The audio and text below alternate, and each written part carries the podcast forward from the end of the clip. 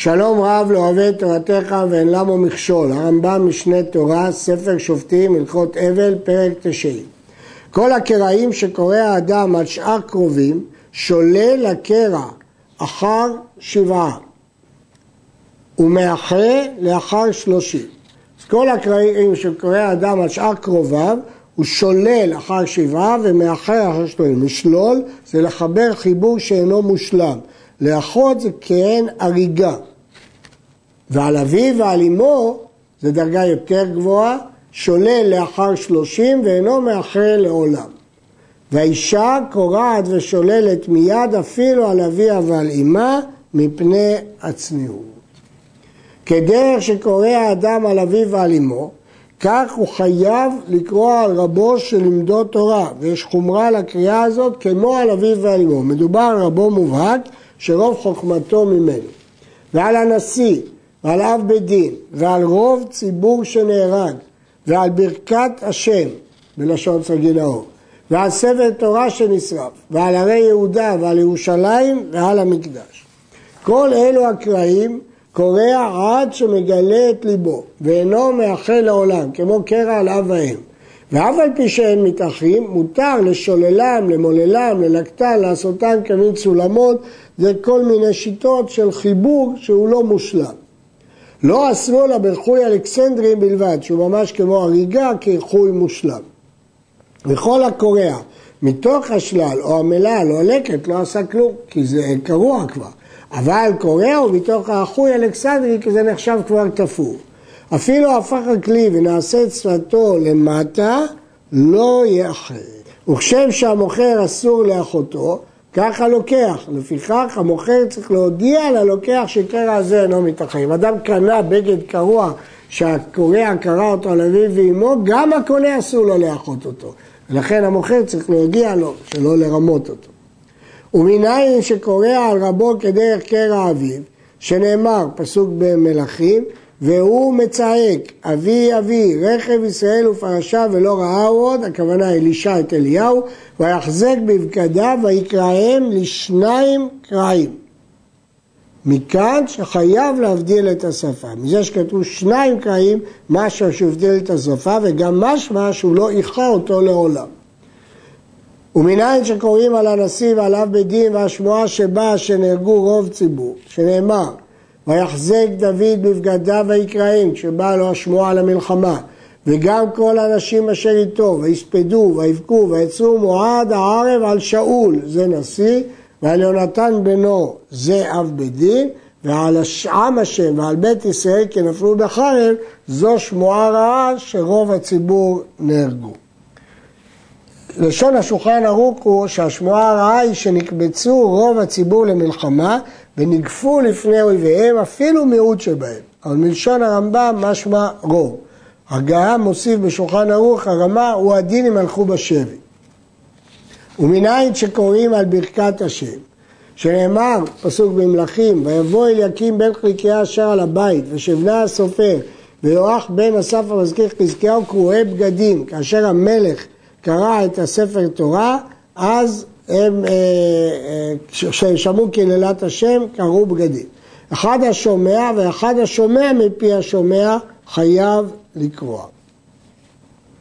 הרמב"ם בהלכות עבודה זרה כותב, ואפילו על ברכת הכינוי חייב לקרוא, לא רק שמפורש גם כינוי, והוא שישמענה מישראל, אחד השומע או אחד השומע מן השומע, אבל אם השומע מן הגוי אינו חייב לקרוא.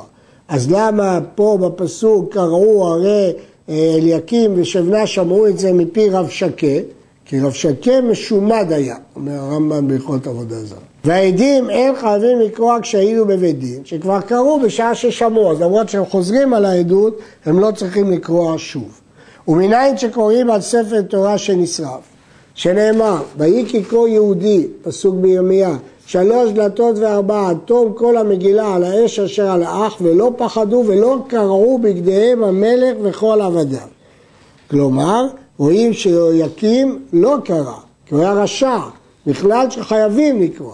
ואין חייבים לקרוא אלא על ספר תורה שנשרף בזרוע, לא בטעות, בתאונה, אלא בכוונה, כמעשה שהיה. וחייב לקרוא שתי קריאות, אחת על הגביל, שנשרף ואחת על הכתב, שנאמר אחרי שרוף המלך את המגילה ואת הדברים. אז רואים שגם על זה וגם על זה, על שניהם קוראים.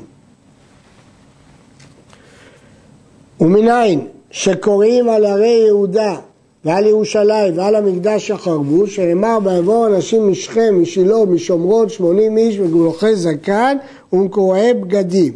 למה? כי כשהם נסעו מביתם לא ידעו על חורבן בית המקדש. ובדרך הם שמעו וקראו את בגדיהם וגילחו את זקנם. כל מי שעמד עם המת בשעת יציאת נשמתו חייב לקרוא אף על פי שאינו קרובו. וכן אדם כשר שמת, הכל חייבים לקרוא עליו, אף על פי שאינו חכם. וקוראים טפח כשאר האבלים. ההלכה הזאת על אדם שישראל בשעת אה, יציאת נשמה וכשר, אם זה ישראל רשע, לא קורא. אבל חכם שמת, הכל קרוביו. והכל קוראים עליו עד שמגלים את ליבהם וחולצים מימין ובית מדרשו של אותו חכם בטל כל שבעה. וכבר נהגו תלמידי חכמים בכל מקום לקרוא על זה על זה טפח, אף על פי שהם שווים ואין אחד מהם מלמד את חברו. כיוון שהם שווים, אז כל אחד לומד מהשני, ולכן קוראים. אבל נהגו להקל רק טפח, לא לגלות את ליבו, כי הם שווים, הוא לא ממש רבו. כל הקוראים על החכם שמת, כיוון שהחזירו את פניהם מאחורי המיטה, שוללים. כי זה לא רבו, זה חכם שמת. ויראה לי שהקורא על החכם מאחרי למחר. שאפילו רבו של שמת, אין מתאבר עליו אלא יום אחד בלבד, או יום מיתה או יום שמוע. וכן יראה לי שאפילו הקורא על הנשיא וכיוצא בו שולל למחר. אני מזכיר, לשלול זה לחבר חיבור קל, לאחות זה חיבור מלא. אף על פי שאינו מאחה לעולם. חכם שבאה שמועתו שמת, אין קוראים עליו אלא בשעת הספד, לא בשעת השמועה, אלא בשעת הספד וזהו כבודו, חכם כבודו בהספדו, ושולל בו ביום ומאחר למחר. אב בית דין שמת, הכל קוראים עליו, וחולצים משמאל, וכל בתי מדרשות שבעירו בטלים, ובני בית הכנסת נכנסים לבית הכנסת ומשנים את מקומם. היושבים בדרום יושבו בצפון, ויושבים בצפון יושבו בדרום. נשיא שמת, הכל קוראים עליו, וחולצים שתי הידיים, מכאן ומכאן, שהוא כבודו של נשיא. אמרנו שכאשר אב בית דין שמת, חולצים משמאל, חכם שמת, חולצים מימין, נשיא שמת, חולצים משני הצדדים. וכל בתי מדרשות בטלים, לא רק בית מדרש שלו, כל בתי מדרשות. ובני בית הכנסת נכנסים בשבת לבית הכנסת וקוראים שבעה ויוצאים ולא יטיילו בשוק, יושבים משפחות משפחות דובים כל היום. כאן למדים שבאבלות אין לטייל בשוק. עד כאן.